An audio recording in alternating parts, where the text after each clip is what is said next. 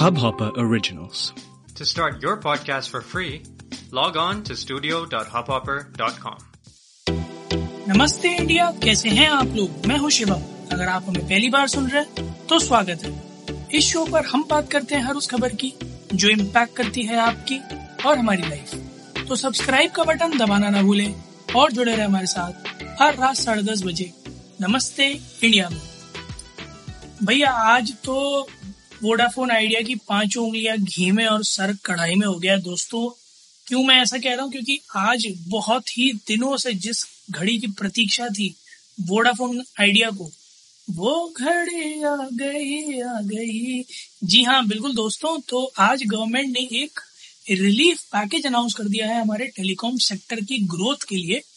और उन्होंने ये कहा है कि देखो, ऐसा है, जो तुम्हारे gross average gross, sorry adjusted gross revenue यानी ए ये जो ड्यूज थे, उनके लिए चार साल का मोराटोरियम पीरियड ले लो। यानी कि चार साल तक उन पर अभी कोई इंटरेस्ट नहीं लगेगा और उन्हें जो पहले के ड्यूज है, तुम अगले चार साल में पे इतमान से कर सकते हो।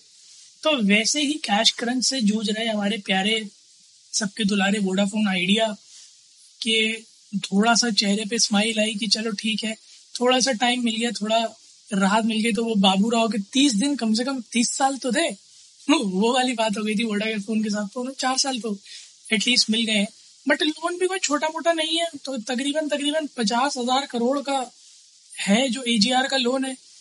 अट्ठावन हज़ार करोड़ के आसपास का जो उन्हें चुकाना है टोटल जिसमें से करीब वो सात हज़ार करोड़ चुका चुके तो पचास हज़ार करोड़ बचता है। टोटल जो अभी तक वोडाफोन आइडिया के ऊपर कर्जा है तकरीबन तकरीबन एक करोड़ अस्सी लाख करोड़ का है। यानी one point eight lakh sorry one point eight lakh crore का है। एक लाख अस्सी हज़ार करोड़। तो मेरे को समझ में नहीं आता इतने बड़े नंबर आते कहाँ से तो इसमें से जो है तकरीबन तकरीबन डेढ़ लाख करोड़ जो है वो तो गवर्नमेंट को उनको देना है।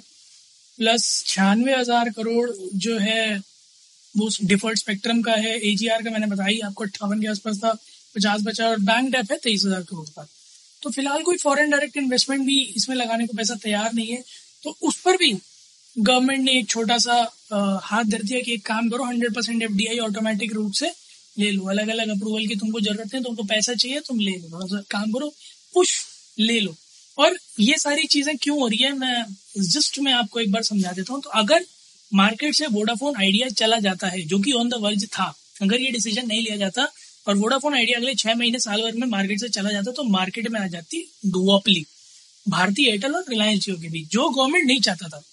तो गवर्नमेंट ये चाहता था कि मार्केट में एक हेल्दी कंपटीशन बना रहे, क्योंकि एक पब्लिक सेक्टर यूनियन का टेलीकॉम सेक्टर है B S N L M T N L जो चल रहा है जैसे तैसे तो उसको तो गवर्नमेंट संभाल ही रही है।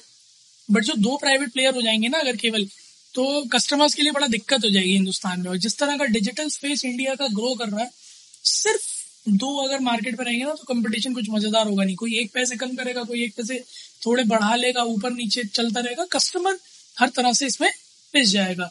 तो उनका ये कहना था कि नहीं मार्केट में जब तक जो चल रहा है, चलने देते हैं वोडाफोन को बचाने की कोशिश करते हैं तो ये एक संजीवनी बूटी है, मैं कहूँगा।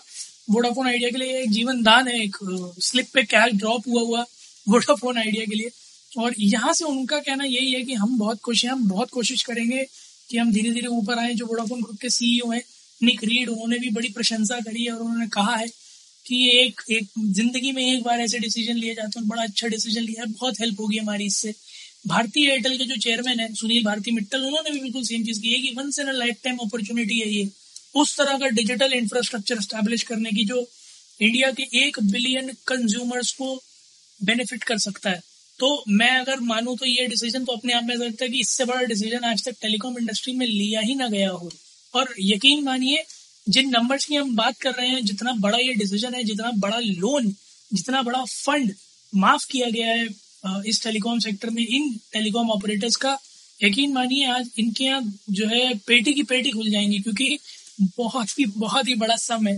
जो इन तीनों कंपनीज़ का है, वो ड्यू था और उसको माफ़ एक तरह से मोरेटोरियम देने का मतलब माफ़ ही है, क्योंकि इंटरेस्ट नहीं लगेगा तो वो बढ़ेगा नहीं ऑफकोर्स तो जो पेंडिंग है उसे देने के लिए एक बहुत बड़ा टाइम मिल गया है लोगों को चार साल का which is very much enough to have you know foreign direct investment और फंडिंग उठाकर ये लोन पे किए जा सकते हैं और वापस स्टेबिलिटी लाई जा सकती है।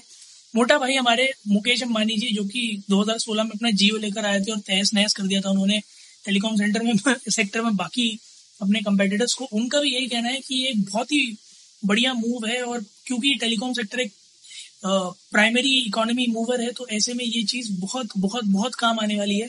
मुझे ऐसा लगता है कि ये पूरा का पूरा जो डिसीज़न लिया गया है, वो एक्चुअली में सिर्फ़ इसीलिए लिया गया है ताकि कौन सस्टेन कर सकता है मार्केट में, उसको देख लिया जाए।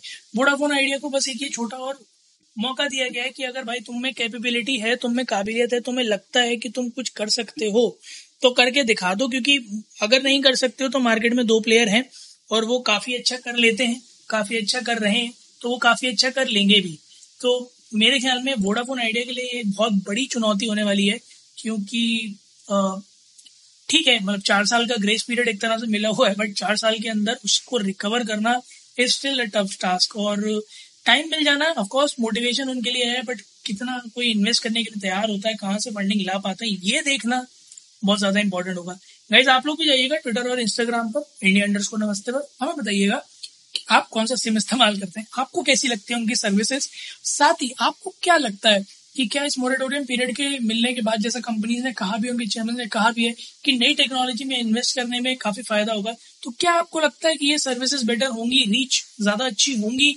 और जैसा टावर्स वगैरह के लिए सिंगल विंडो आर अब इस रिफॉर्म के बाद आ जाएगा अक्टूबर एक से तो क्या उन सब की वजह से रीचेबिलिटी इंडिया में जो है वो बढ़ जाएगी या नहीं बढ़ जाएगी? प्लीज़ हमारे साथ शेयर कीजिएगा will love to hear that उम्मीद है आप लोगों को आज का एपिसोड पसंद आया होगा तो जल्दी से सब्सक्राइब का बटन दबाइए और जुड़िए हमारे साथ हर रात साढ़े दस बजे सुनने के लिए ऐसी कुछ इन्फॉर्मेटिव खबरें। तब तक के लिए नमस्ते इंडिया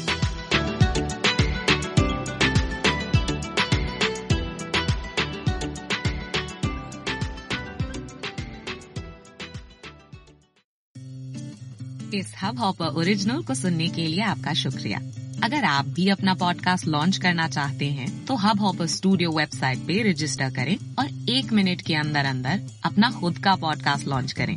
यही नहीं स्टूडियो देता है आपको पूरी आज़ादी कहीं भी, कभी भी अपना पॉडकास्ट लॉन्च करने की सिर्फ़ तीन आसान स्टेप्स में। तो साथ में अपना पॉडकास्ट शुरू करने के लिए तैयार just hop on Hubhopper simply content